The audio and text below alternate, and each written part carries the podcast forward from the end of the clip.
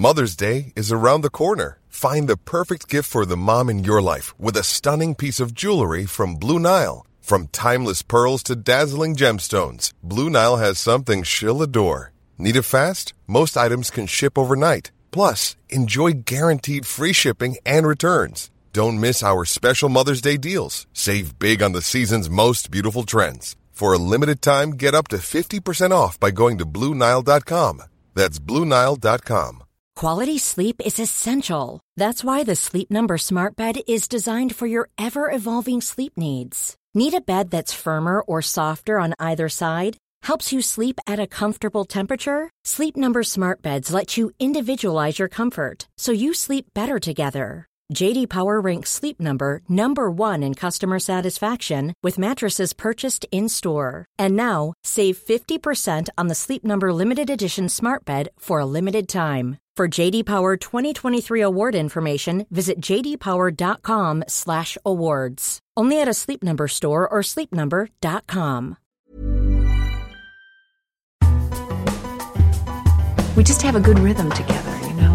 He sort of feels me out, I feel him out, and uh, we go for it. Push the tempo, push the tempo, push the tempo up, push the tempo, push the tempo, push the tempo, push the tempo up, push the tempo, push the tempo, push the tempo, push the tempo up, push the tempo, and shake what your mama gave Shake what your mama gave ya. Hello and welcome to the worst idea of all time, secret season at numero four. We've recorded these episodes he- heading away. What?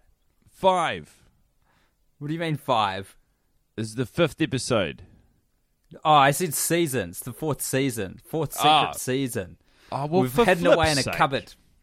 What? That's right. I mean, listen, mate. Ears are for listening. So you got two of those in one mouth and a microphone. That's right. And I'm going to use, I'm going to abuse the the sweet powers uh, that you know our Lord and Savior God has given me by uh, using my ears to listen to the happenings of Sex in the City, using my eyes to watch what happens, and using my mouth to describe my experience to you, Tim Batt, who is essentially a proxy for our listener. Uh, how are you, Tim? Tell me about your life. Guy Montgomery, I'm oh so good. Before I get on to my life, I'd just like to take this opportunity because we really do it to uh, welcome in new listeners. If this is your first go around here, I'd like to explain what we do here at Worst Idea Enterprises. And that is Guy Montgomery and myself, Timothy Andrew Batt, watch and review a film uh, ad nauseum. That's kind of the whole, that's the ticket. That's the whole thing. That's the show. We've done a whole year of Grown Ups 2. Then we did Sex in the City 2. Then we did We Are Your Friends. Now here we are with Sex in the City. How many episodes of this do you think we'll, we'll get through? It's hard to say. This one's a, a bit of a doozy. I think we'll get through many, many, many episodes. Uh, so this this this week's episode is slightly unique. There's probably been a, a pretty substantial laydown period. Uh, Tim, you you've been on a honeymoon. This is the beautiful thing about recording them all in secret. There will be no exposure to the lag uh, for you, the good listener. But yeah, I've been away for like three weeks. I've been out of the goddamn country, away from my home, away from solid internet connections, and most importantly, away from the gals. Yeah, and uh, while you were away, we did actually schedule an episode. Um, Yes, I think while you were in in Bali, Indonesia. that's right. Uh, right. And I was, uh, I did my due diligence. I watched the film. I made my notes, uh, and I showed up for game day. And uh, you, due to some sort of programming error, um, did not. I didn't even bring my boots. No, You were on the field doing. You were warming up your hammies, just waiting for the rest of the players to take to the pitch. I was in the dressing room. What do you call it on a sports field? The, you know, uh, you got it. It's called a in the dressing room. The- yeah, I was yeah. in the dressing. Looked at my pack and my boots weren't even in there, mate. I had a Gatorade and that was it. Yeah. I hadn't. I hadn't brought the movie with me. Is what I'm trying to get well, at. and that is um that leaves us in quite the unique position now, whereby uh we're we're recording. I've watched the movie probably about a week ago now. You've watched the movie incredibly recently, and I figured because it almost felt disingenuous. It's uh it's seven thirty a.m. here in New York City. Uh, I woke up at sort of six forty-five and have just been watching a grab bag of moments uh, from Sex in the City. To be honest, quite a liberating experience because you don't need to suffer through anything that you're feeling is particularly painful. You can just dance around it, but um, also still obviously not not ideal circumstance for an early morn. Uh, but I, you know, I feel our our respective uh, takeaways and experiences with the movie on this episode will be quite unique. Also, I awoke to uh, a few messages from you describing scenes as bonus content. Absolutely. I had accidentally been watching a version that neither of us have seen before. And there are there isn't that much extra content. There's just two small scenes. I'm going by memory now, guy, which I'm I'm famed for my good memory. Like an elephant, my memory Uh, is. I, so wh- hold on, but before I, I, I've got Yeah. Mm-hmm. them up in front of me, so I can jog your memory as necessary. You for four weeks that you purport to have watched a version of this movie that has, for no apparent reason, just edited out two sort of forty-five second scenes. Well, hold on. Is your did you these scenes that I described? Had you seen them? every week. Wow. So we'd actually been watching different versions of the movie and didn't even know. Is That's it possible that that's happened? is it possible that you've just missed these scenes? Fuck, man! I actually thought that when I watched them, but then there was there was two, so I was like, no, this But can't that's be it. that's possible. So the scene, the first scene that you you messaged, you wrote this. You said, "Dude, I've just watched a different cut of the movie. I mean, I can sense the excitement at your you know discovery." There's a scene with Carrie trick or treating with Rose and Runkle and Charlotte. So what do you you want to tell me about that scene? Runkle is dressed as uh, what's his name from the Addams family? Uncle Fester. Lester. Fester. Fester. That's right. He's Uncle Fester, and uh, Charlotte hasn't really gone to much effort. She's just sort of a cat. She's kind of phoning it in with some She's a cow. cat ears. Is she? She's in a huge cow her cute little costume. ears. She's got a giant udder on her front. Might have only seen that bit once, you know. It just But it's on super screen. recently, and you were so excited. I thought I thought she was a cat because she's got little pointy ears on. Um, but yeah, no. You- I- I want- I want cow, you to- It's fine. I want you to dig up that. Uh, I'm actually going to, while you describe the scene, I'm going to find that and I'm going to send you a screenshot because the idea that that represents a cat to you is absolute fucking madness. The other scene, which uh, um, wasn't in the previous four watches that I had, and Guy, can I also say that I watched the movie one and a half times today because I had a half time penalty to catch up on because Um, I, I I was sort of asleep. You're a generous the previous man. one. I never caught back up. Can you also tell me, Tim, what Rose is dressed as, if you can remember? No, no, no recollection of what Rose is dressed as. She's The Cinderella. princess? Yeah. it's more or less the same. She thing. does say she says that to Carrie. She says she's going to go as Cinderella, which I also think was edited out. Anyway, the other bit that that was new this week, this episode, this watch, was a call from uh, uh, Stanford, uh, that Carrie receives. He is the gay best friend to Carrie Bradshaw, and he gives her a ring on New Year's Eve, and they're both very sad. He's sitting in a packed bar, but he's kind of just by himself having a drink, being lonely. And Carrie has recently been broken up with uh, from Monsieur Big.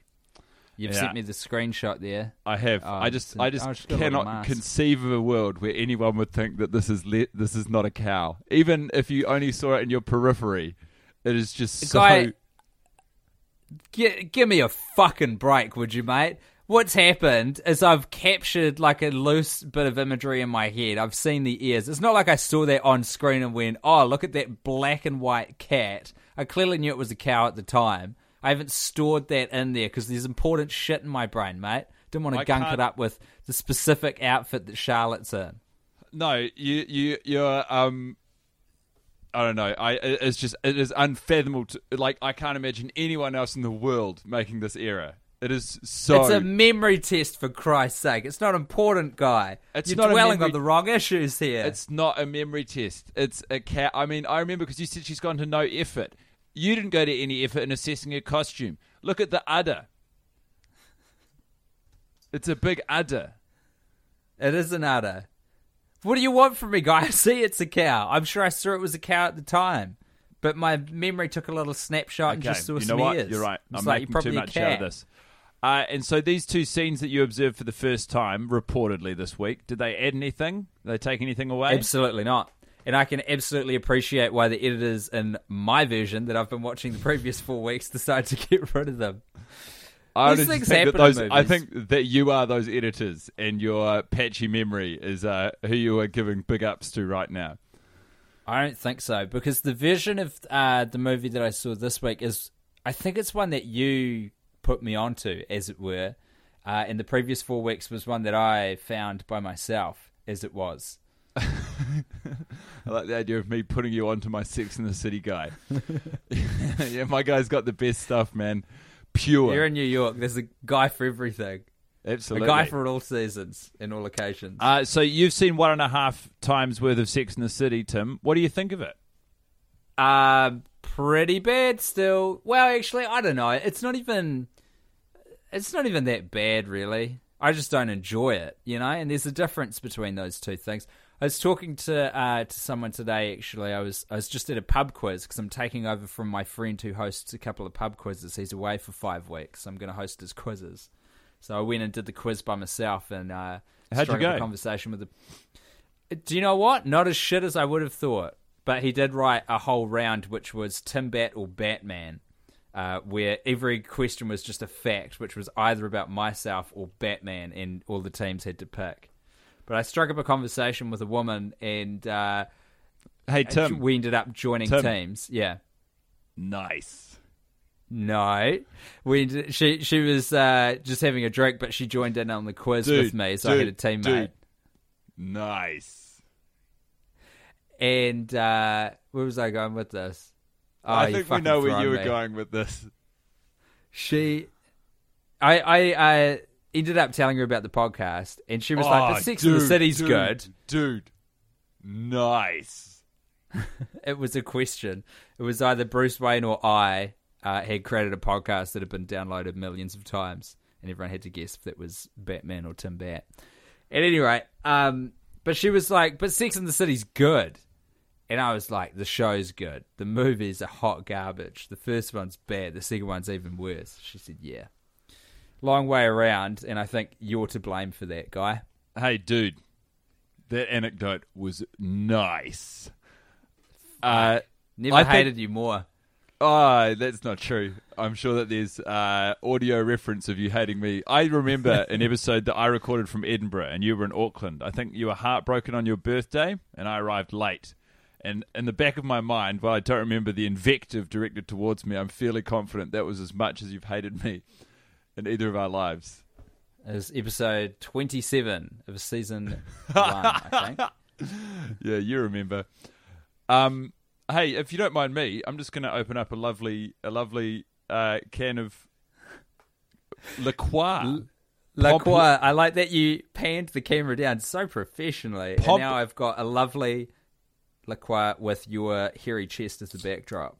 I'm loving every bit of it. The flavour pamplemousse. What is that? I think it's grapefruit, but it doesn't taste like what it says it tastes like. It tastes like you know. It, uh, I I don't think the reference in America is Powerade or no Gatorade, but you know when you like you have a Powerade and then you use the bottle as a water bottle and you fill it up with water and then it just forever tastes slightly like what was in it before. Absolutely. I'm pretty sure that someone put a whole fucking grapefruit in this can and then took it out and then they've just started putting water in it and that's what we're drinking. But this is this is also like the eighth or ninth time it's been refilled. That's what La Croix is for me. There was Yeah. something in this eight or nine recycles ago, and Uh, it was and pretty flavorful. Do you not think if the if the gals were still palling around today, they'd have a lucrative deal with La Croix? Not a doubt in my mind. It's exactly the brand. Mate, I've got I've taken a few notes. Um which end of the pool would you like me to dive into? Because we got a deep end and we've got the shallows. Uh, why don't we start in the shallow end and we'll slowly lose our footing as we wade into the murky depths? Smith Jerrod takes his breakup after five years in getting his beloved through chemo like a champ. I know we've referenced this before, but the man takes it square on the chin.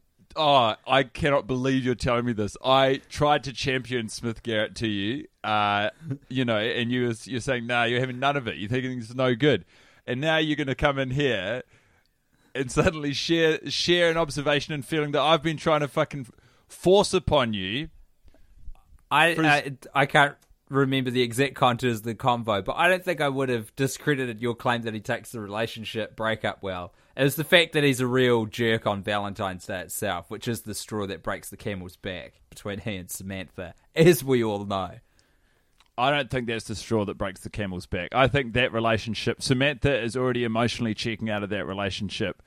Valentine's Day or no, uh, she's got a wandering eye. She knows as much. She can say talk about it openly with her friends, but it's not until they give her the encouragement to break up with him that she realizes she needs to be on her own. I mean, the the, the sushi. She, she made an effort. It's that point in the relationship where you make that last gasp effort to try and win it all back.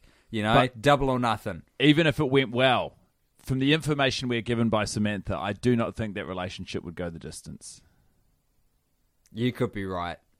You could be right. Certainly, I know, think it probably. I think you're right, though. I think it accelerated the breakup. Five years though, guy. It's not nothing. And she's just like, you know what, babe? No more. And he's like, yeah, Yeah, but yeah. it's true. He's just he's just such a chiller. He's like, yeah, it's all good. He's probably in the back of his mind like, I'm a I'm a millionaire movie star. And if he's if he's got any emotional intelligence, he's probably clocked that she's checking out of the relationship. Um, and has sort of probably done some emotional preparation for that for that conversation because it do, you're right. It doesn't take him off guard at all. He's sort of like, ah, here it comes. Yeah, here's the conversation I knew was coming. Uh, I, I wanted to mention that. I'd also just like to uh, dig into with you, my friend, just how much money do we think Mr. Big has? Uh, I hadn't what- started thinking about this again until the scene where he buys the apartment and he just says, "I'll take care of it." Like he's, you know, as Carrie rightly says, like he's picking up a check at a restaurant for some multi-million dollar penthouse apartment. How much fucking money does this dude have? Yeah, it's not insignificant sum. Um, whoa. it's it's got to be like he's he's got to be in the hundreds of millions if he's picking that penthouse up without batting an eyelid, isn't it? It doesn't And- break a sweat. That's got to beg the question: How has he accumulated such a vast amount of wealth, and at what cost?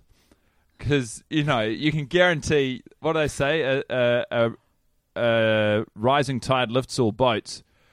Uh, I don't think of Big as a rising tide. I think of him as sort of quite an invasive boat that's come into harbour and just sort of taken What what, he wants. I want to do this in a conversation tomorrow. Introduce a metaphor and then explain why it's the wrong one. Yeah.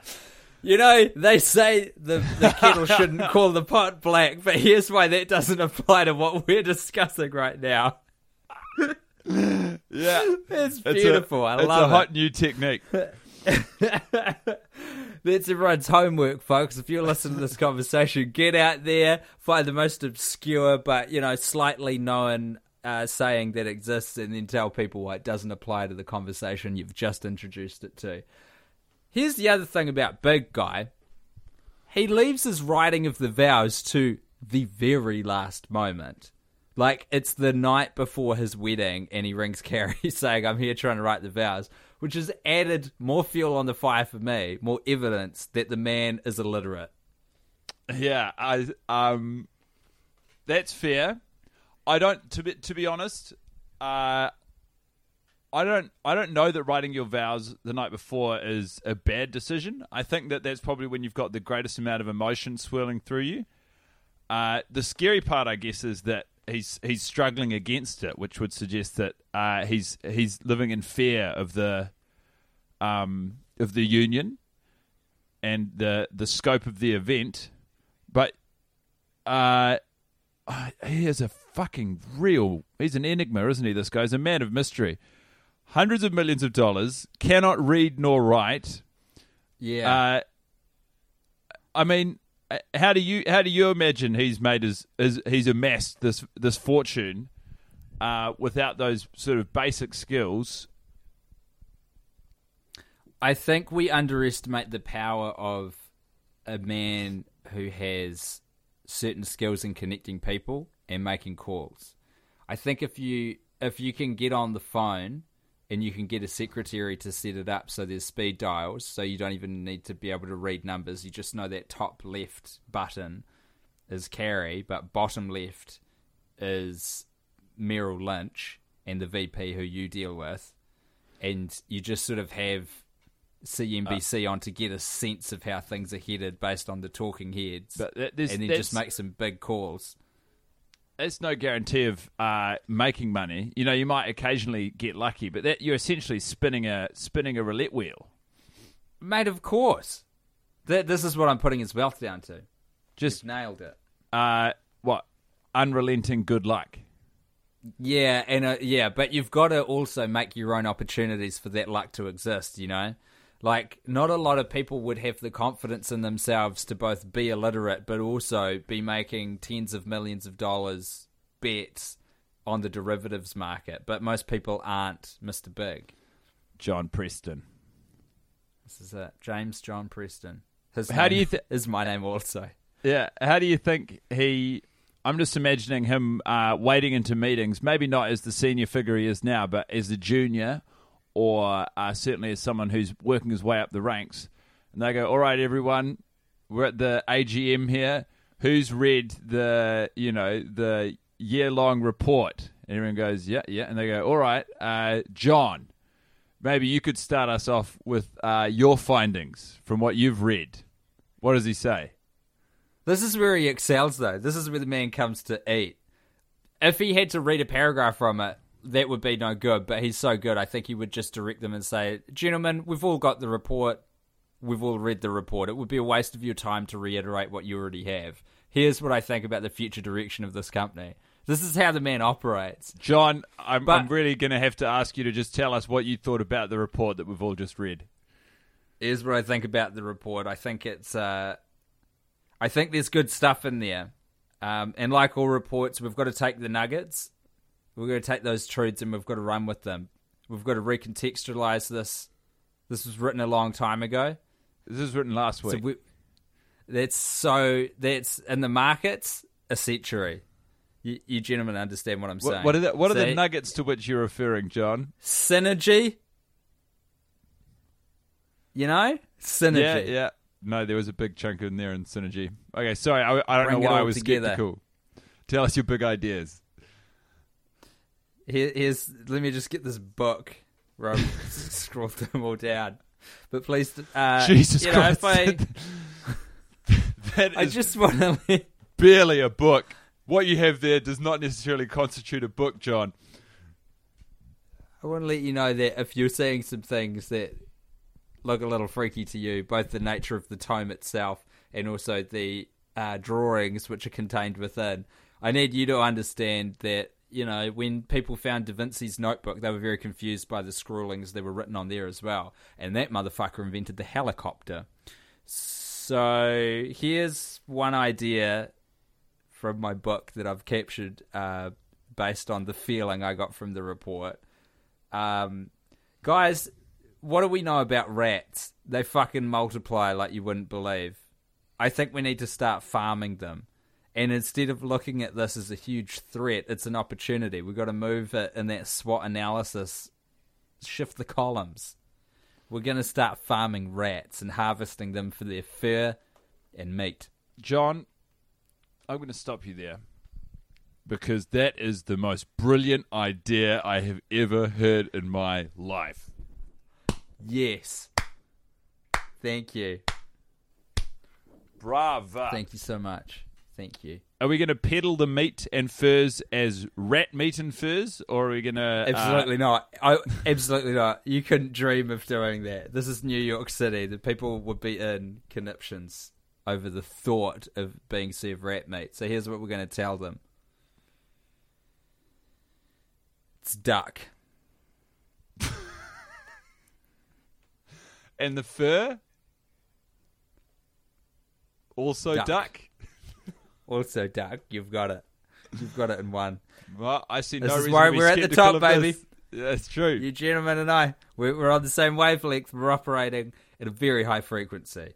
Now let's go farm some rats. I hope this meeting's given you the confidence to buy whatever you see fit to buy.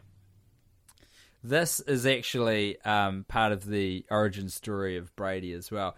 And while we're talking about Brady, can I just get into the middle bit of the pool with my shining light? Mm. Him saying, I've got to go to the bathroom at dinner uh, quite early on when Steve and Magda are there as well. Um, very funny stuff because if you, you look at his face, he's like, it changes in an instant, and it is the look of a young boy uh, who has either just or is just about to shit Yeah. his pants. It's your classic, I need to go to the bathroom when the real sentence is, I've just gone to the bathroom. yeah, exactly. I needed to have gone to the bathroom. Would be the grammatically accurate portrayal of that story. Um, but yeah, it cracked me up, man. It's funny stuff. Oh, that's nice. Do you want to know my shining light, seeing as we're here? Yeah. I want to give a huge shout out to art department and props. Uh, when Carrie sees the the Vogue has hit the shelves, and she Yes. buys it, and she says, uh, "I didn't want to buy it, but it was one less Vogue in New York." There's a um a, a cluster of leaves that blows into frame. Um, from the the right hand side as she's marching down the sidewalk carrying her Vogue with a very determined, steely look in her eyes. And uh, all I can see when I see that shot is just, you know, uh, a, a, a poorly paid intern at the top of a ladder with a bucket of leaves. Maybe it was the last thing they shot on the whole film. Who's to say? But it does feel like the budget was getting pretty thin. Uh, and they were going, Are you sure we don't need the leaves? And they were going, No, no, no, we, we, don't worry, we're going to do the leaves. And they're like, well, this is our last take, so you know, if you don't think it's going to look good, just don't do the leaves because everyone's got a wrap. We got to get out of here, otherwise we're paying overtime. And props goes, we're, we're, we're going to do the leaves. Uh, and I mean, to me, it looks pretty obvious that there's just a handful of semi-wet leaves that they've put in a bucket and tipped out. And uh, you can imagine Mattress Pikelet King going, "Fuck." well, that's a wrap. Uh, and it's just I guess we've got leaves in the film now, everyone. yeah. I hope and you're I, happy, Rachel. I really, really enjoyed it. I've Good also- show. I- while while we're here, uh, I've got two sort of almost um, eth- ethical questions. Now, the first one is uh, Carrie's Carrie's on the phone to Samantha. Yeah. Carrie is a successful writer. I mean, we know this. She owns a, a nice apartment. She lives a certain quality of life that is uh, far beyond the reaches of most of us. You know, she's doing all right. She's on the phone to Samantha. I can't remember exactly what they're discussing, uh, but Samantha's in LA and she's walking around a bookshop on the phone to her. And uh, at the conclusion of the phone call, Carrie has picked up one of her own books and swapped it out for someone else's book on like one of those display stands. So you know where they're like promoting maybe a new release, or a new author. She takes her book. That's awesome. Uh, what do we what do we think of that? Do we think that she's stand she's standing on people to maintain her reputation, or we we think that that's just a good bit of fun? I think it's a um, it's a bit of honesty. It's a bit of integrity in the film for that character because it doesn't matter how high up the chain you get. Who among us, if you had your own product, wouldn't bloody shunt that to the front of the shelves? You know, I reckon that's just wonderful and exactly what a writer would do. It's nice. Uh, I, I've I've I've wavered week to week, so uh, it's good to have your take. I think ultimately you're right. I think when I get frustrated by it, I'm not frustrated by the practice so much as the character, uh, and I, I I'm inclined to agree. The other question I have for you is sort of based around, uh, Guy, yeah, be real. You'd do that. You'd swap them out. uh, I check I'd check. She doesn't even look at what book she's swapping out though. You'd do it, She doesn't even know whose pedestal she's bumping onto. You know. mate. You'd swap it out for the Bible. You, Of course, well, yeah, I'd swap it out for the Bible. No worries. this. The I don't think the I don't know who gets the profits from the Bible, but I, I think that they're doing all right. That's a good question. It must be the publishing house. Who's that? Then why why aren't we all just printing Bibles? Best selling book Why on the aren't all- market. Yeah, why aren't we all in there? There seems to be a lot of versions. Maybe we just get our own one and go control F, find and replace like one word. And then it's our version. It's the Guy Montgomery version of the Bible, like the King James one. Replace one word throughout the entire Bible. So replace God Yeah. with Mr. Big. Sure, or fucking like the to thee or whatever. You know, just make one change and then it's your version of it. And Right. Mr. Big said, Let there be light. And there was, and it was good. And Yeah. then you got fucking rich. Well, I mean, certainly we might have stumbled into a pretty interesting and lucrative side business here. Uh, I, well, Is I'm, it time to shut down the podcast guy? Is this the future for us? Tim and Guy, the Bible guys. No, it's- I th- that name didn't. I I didn't like it. You've we can do it. better than that. No, no. The, the whole thing's gone down the fucking tubes on account of that. Fuck.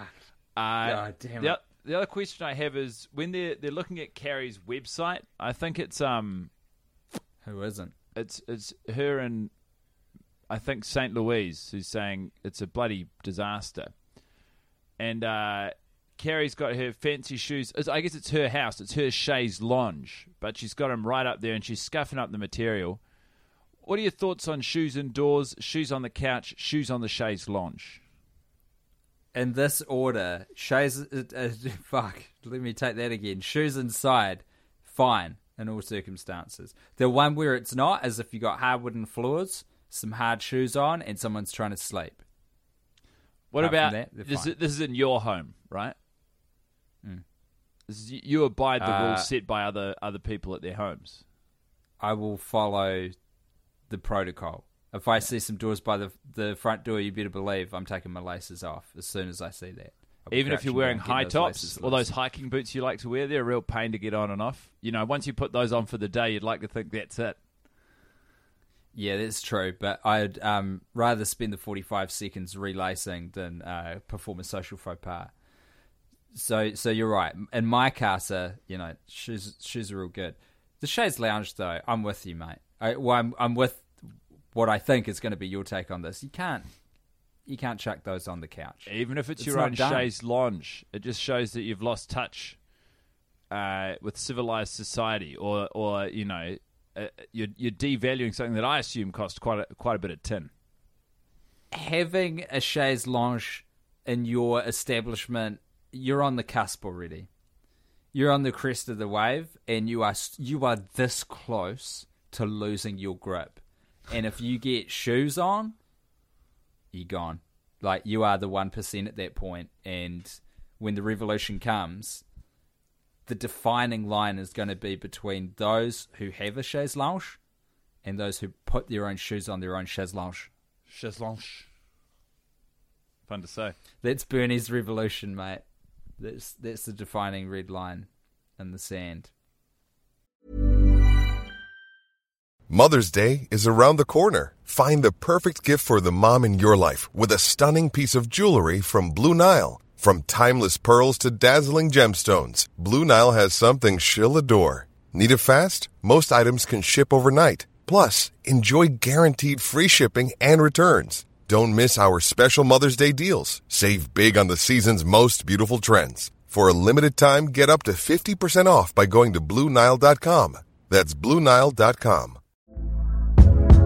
Hey there, it's Michelle Norris. I'm host of a podcast called Your Mama's Kitchen. When I travel, I'm usually looking for a way to find a taste of home when I'm not at home. And one of the things I love to do when I am at home is entertain. And Airbnb allows me to do that. When I was in California recently, I rented a house that had a great kitchen. And when we were sitting around the table, we're all thinking, we're in someone else's house. Someone could be in all of our homes as well. If you have a home, but you're not always at home, you have an Airbnb. Your home might be worth more than you think. Find out how much at airbnb.com/slash host. Quality sleep is essential. That's why the Sleep Number Smart Bed is designed for your ever evolving sleep needs. Need a bed that's firmer or softer on either side? Helps you sleep at a comfortable temperature? Sleep Number Smart Beds let you individualize your comfort so you sleep better together. JD Power ranks Sleep Number number 1 in customer satisfaction with mattresses purchased in-store. And now, save 50% on the Sleep Number limited edition Smart Bed for a limited time. For JD Power 2023 award information, visit jdpower.com/awards. Only at a Sleep Number store or sleepnumber.com. Now you let me know when you're ready to get into the deep end of the pool, guy.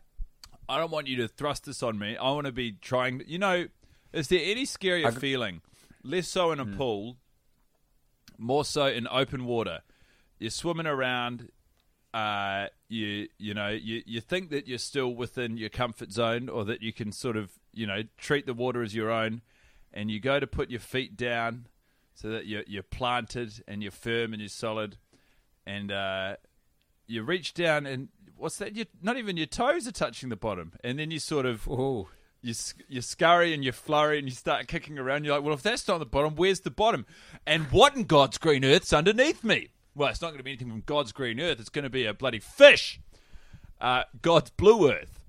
But I, that's what I want. that's not God's domain at that point either. That, and you're right to be fearful because now we're in Neptune's house. You know, we're not we're not in God's house anymore. Is Neptune uh, ubiquitous across all religious texts? So, It's my understanding of the oh of the wow, fellow. I love that. Is he a vengeful god? They all are, I guess. Neptune strikes me as a more ambivalent character.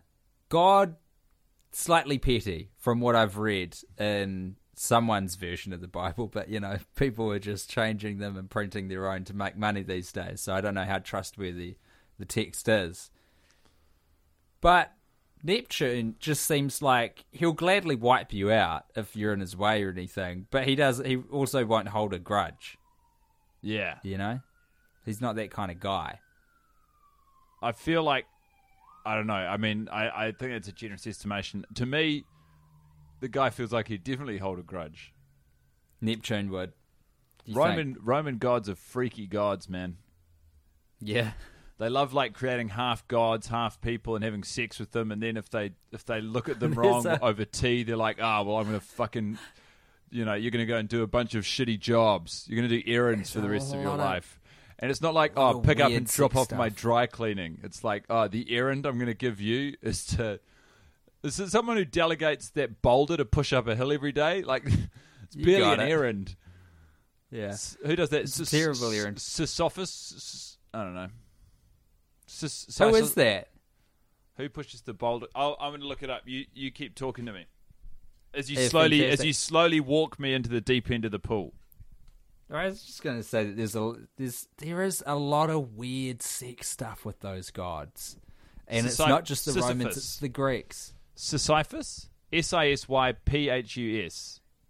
He did something to anger them that got him that boulder duty, though, right? Like he did something wrong, Yeah, he Didn't there was so and then he it, got his insides picked out by a bird from memory. it was so he he was a king and he uh he truly believed himself to be smarter or more clever than uh, Zeus himself. And so Zeus said, "Oh yeah, well if you're so smart, uh, how about a bit of this? How about you push that fucking rock up a hill for the rest of your life?" And he's like, "This isn't fair."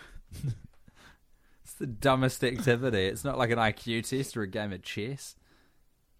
I saw a funny, uh, funny cartoon in the in a magazine recently. Uh, it was is it Atlas whose job it is to hold up the entire world, and it's Yeah. him and his partner uh, like they're I think walking home or maybe they've been to the grocery store and he's holding the entire globe on his back, and then he's also got like just a bag of groceries pinched under it. And his partner's like, "Oh, don't be a fucking hero. Share the share the load." That's nice. And and a solid message for us all. Guy, um do you remember the bit of the movie where we find out that Carrie and Mr. Big's wedding has made it to page six of the paper? Uh-huh. Don't think we even named that paper. Um well, I took a little screenshot of this. I'm just going to do a slight readjustment so I can actually read this from the screen because the text ain't that big. So we've got um, on the extreme left hand side, bestseller Bliss, the ultimate single girl, Carrie Bradshaw, will be married in uh, Manolos. What does that mean? To New York financier John James Preston come fall, providing, uh, proving to single girls everywhere that there can be a happy ending after 40. That's fine. Uh, describing what's happening in the movie, all good. I'm always interested to see what they put in to fill out the rest of the paper. You know, it's always an interesting wrinkle when you've got to chuck a lot of text up on screen. What do they mock up? They've included the article just to the right in full scope, full view of the camera, a JFK conspiracy putting forward that Lyndon Baines Johnson is right at the center uh, uh, of responsibility of a small cabal of people for the demise of JFK, one of the greatest American presidents ever.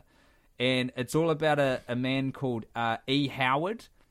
Um, it says, and if I muddle this a bit, it's quite hard to read. E. Howard, the shadowy former CIA man who organized the Watergate break in and was once eyed in the assassination of President Kennedy, bizarrely says that Lyndon Johnson could be seen as a prime suspect in the rub out. Interesting word, rub out. Only the most far out conspiracy theorists believe in scenarios like Hunt's. But in a new memoir, American Spy My Secret History in the CIA, Watergate, and Beyond, out in April, Hunt, aged 88, writes, quote, Having Kennedy liquidated, thus elevating himself to the presidency without having to work for it himself, could have been a very tempting and logical move on Johnson's part. The article goes on, Guy, but I won't bore you with the details. But it is amazing to me that is the article they decided to include in this Well- mocked up newspaper they had to make. So I've done a quick Google, and uh, I've I've stumbled into a Rolling Stone article entitled "The Last Confession of E. Howard Hunt," published on April fifth, Yes. two thousand and seven. Yes, boy, I was reading about this earlier today. Take me there. Well, I mean, by all accounts, it feels like they were going for. Obviously, the JFK assassination isn't necessarily current affairs, but digging back into it, um, you know, maybe they were like, "What would be on it? What's what is in a paper? You know, this week." And then, is this? I don't know. Is this a little? Is this a Hansel and Gretel trail? Is Mattress Pikelet King, you know, beyond think Mattress making these? Pikelet King. I, I think there's there's a lot of people in Hollywood. They're all connected, and uh, you know, they know things. Hollywood people, do they know things? What do they know? Let's find out. I think that Mattress Pikelet King knows a lot more than he's been letting on through his career with Sex in the City about the demise of the great President Kennedy. You think Sex Sex in the City are these uh, quite large flares or um, sort of SOS type messages that he has constructed? Uh, I, if only there was some sort of uh, analogy from Greek mythology which could describe the practice of building a giant construct in which you mask your true intentions. But alas, I suppose that that will have to wait for another lifetime. Guy, think of a horse, and now think of a tree. Tim, this is And no time for you to distract me from my mission. No, you're right. You're right.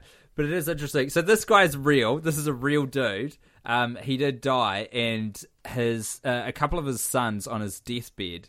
uh, Sorry, a couple of his sons claim that on his deathbed he actually confessed to knowing um, about the plot quite intimately. But then two other of his kids and his widow, who I think wasn't their mother, um, has come out and said that they were just some money grabbing uh, hucksters. You know, trying to cash in on their Oh.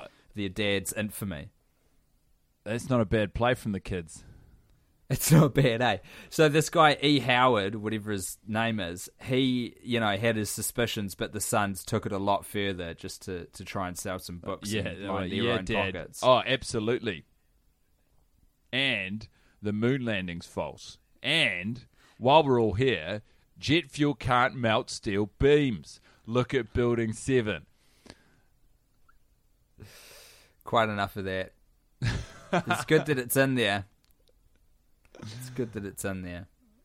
It is nice. Uh, if we are if we are reading screenshots from the film, this is one I picked up uh, a little while ago. So when you know they do the the beautiful overview, they say here are our characters for the story we're about to tell.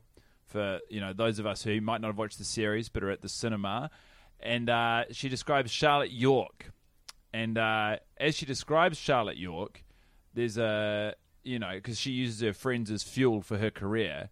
We get a brief glimpse at um, one of the chapters from one of Carrie's books, maybe Manhattan, maybe something else, uh, and this is this is the the, the finished article. This is the published book, you know, presented as such.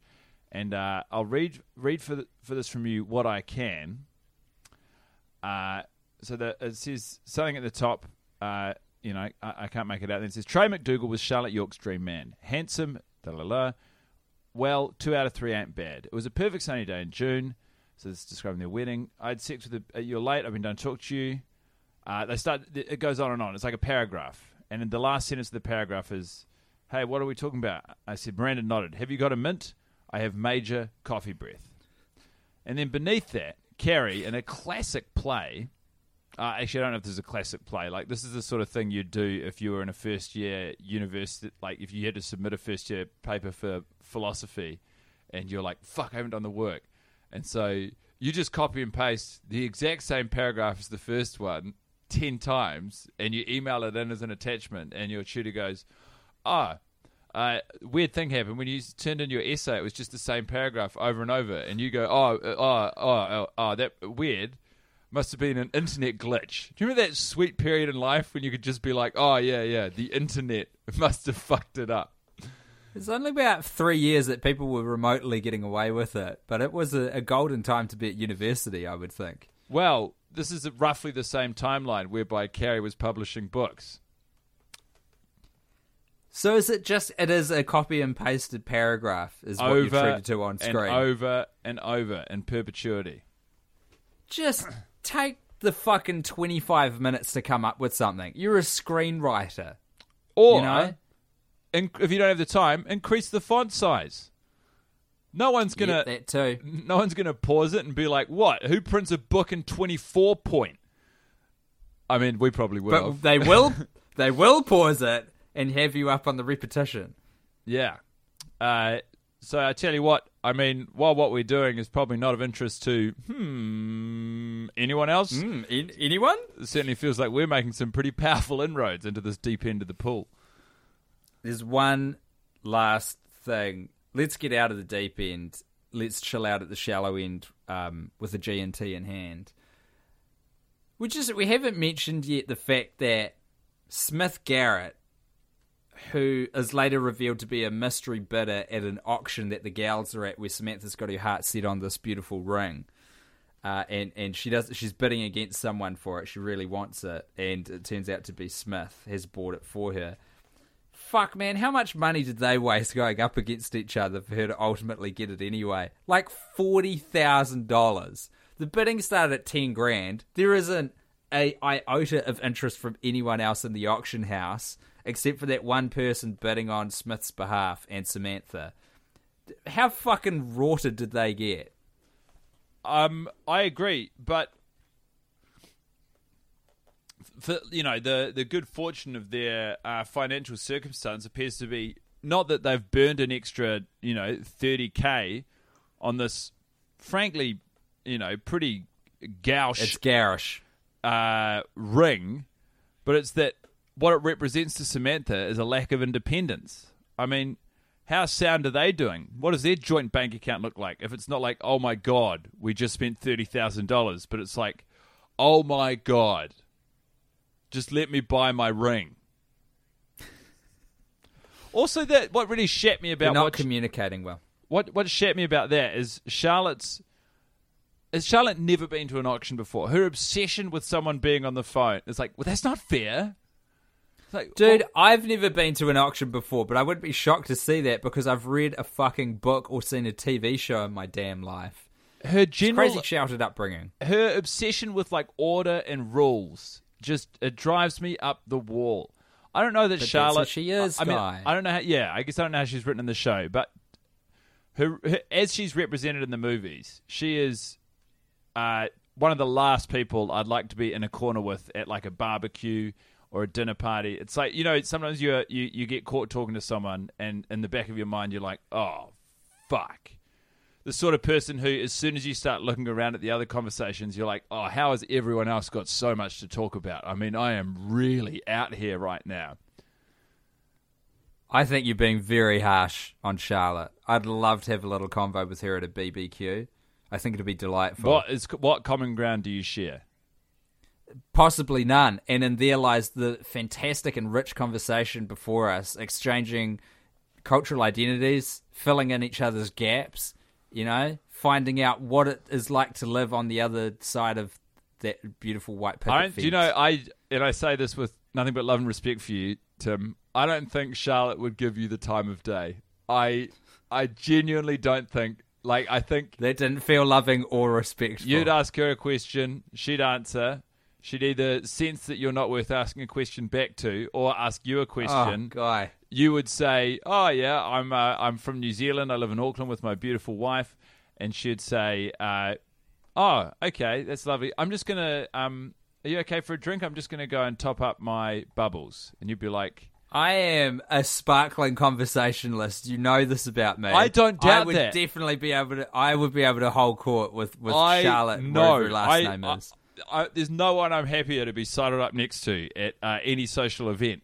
But I'm telling you, you, you, Charlotte York would not give you the time of day, and the fact that you it's it's kind of embarrassing the fact that you uh, you desire her conversation so badly. I would. Well, I do now because you've told me that I would be unable to obtain it. You know, really shot the value up.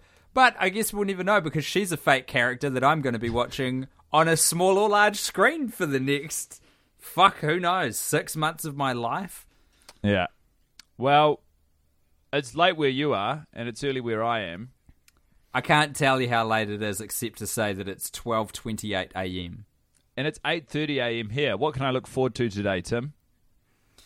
Guy Montgomery, the 4th of September has started off uneventful and dark. I wanna re- possibly because it's the middle of the night. I want a review of the 3rd of September. It's uh, Labor Day here in America. ah, well, here's your opportunity to put on all those white clothes you're so crazy about wearing because you must put them back in the cupboard after today. For how long? I don't know. All right. But here's my review of the 3rd. It's groovy. Cool. Well, lots to look forward to. Well, have a great and restful sleep. Um, don't take that stuff about Charlotte too hard. I don't, mate. I, I know you say it with love and respect, even though it sounds like the opposite. Hey, can I just say, Tim, with nothing but love and respect, yeah. fuck you, my dude. Can I just say that there is, like, are you familiar with the concept of a Trojan horse? Because that comment wasn't anything like a Trojan horse. I'm just a fucking idiot who introduces metaphors that don't make any sense and then backpedals immediately. I've been Tim Batt. Good night, everyone. I've got no idea what a Trojan horse is. We just have a good rhythm together, you know. I, he sort of feels me out, I feel him out, and uh, we go for it. Hey, it's Paige DeSorbo from Giggly Squad. High quality fashion without the price tag. Say hello to Quince. I'm snagging high-end essentials like cozy cashmere sweaters, sleek leather jackets, fine jewelry, and so much more. With Quince being 50 to 80% less than similar brands. And they partner with factories that prioritize safe, ethical, and responsible manufacturing. I love that. Luxury quality within reach. Go to quince.com slash style to get free shipping and 365 day returns on your next order. Quince.com slash style. Even when we're on a budget, we still deserve nice things. Quince is a place to scoop up stunning high-end goods for 50 to 80% less than similar brands. They have buttery soft cashmere sweaters starting at $50, luxurious Italian leather bags, and so much more. Plus, Quince only works with factories that use safe, ethical, and responsible manufacturing. Get the high-end goods you'll love without the high price tag with Quince. Go to quince.com slash style for free shipping and 365-day returns.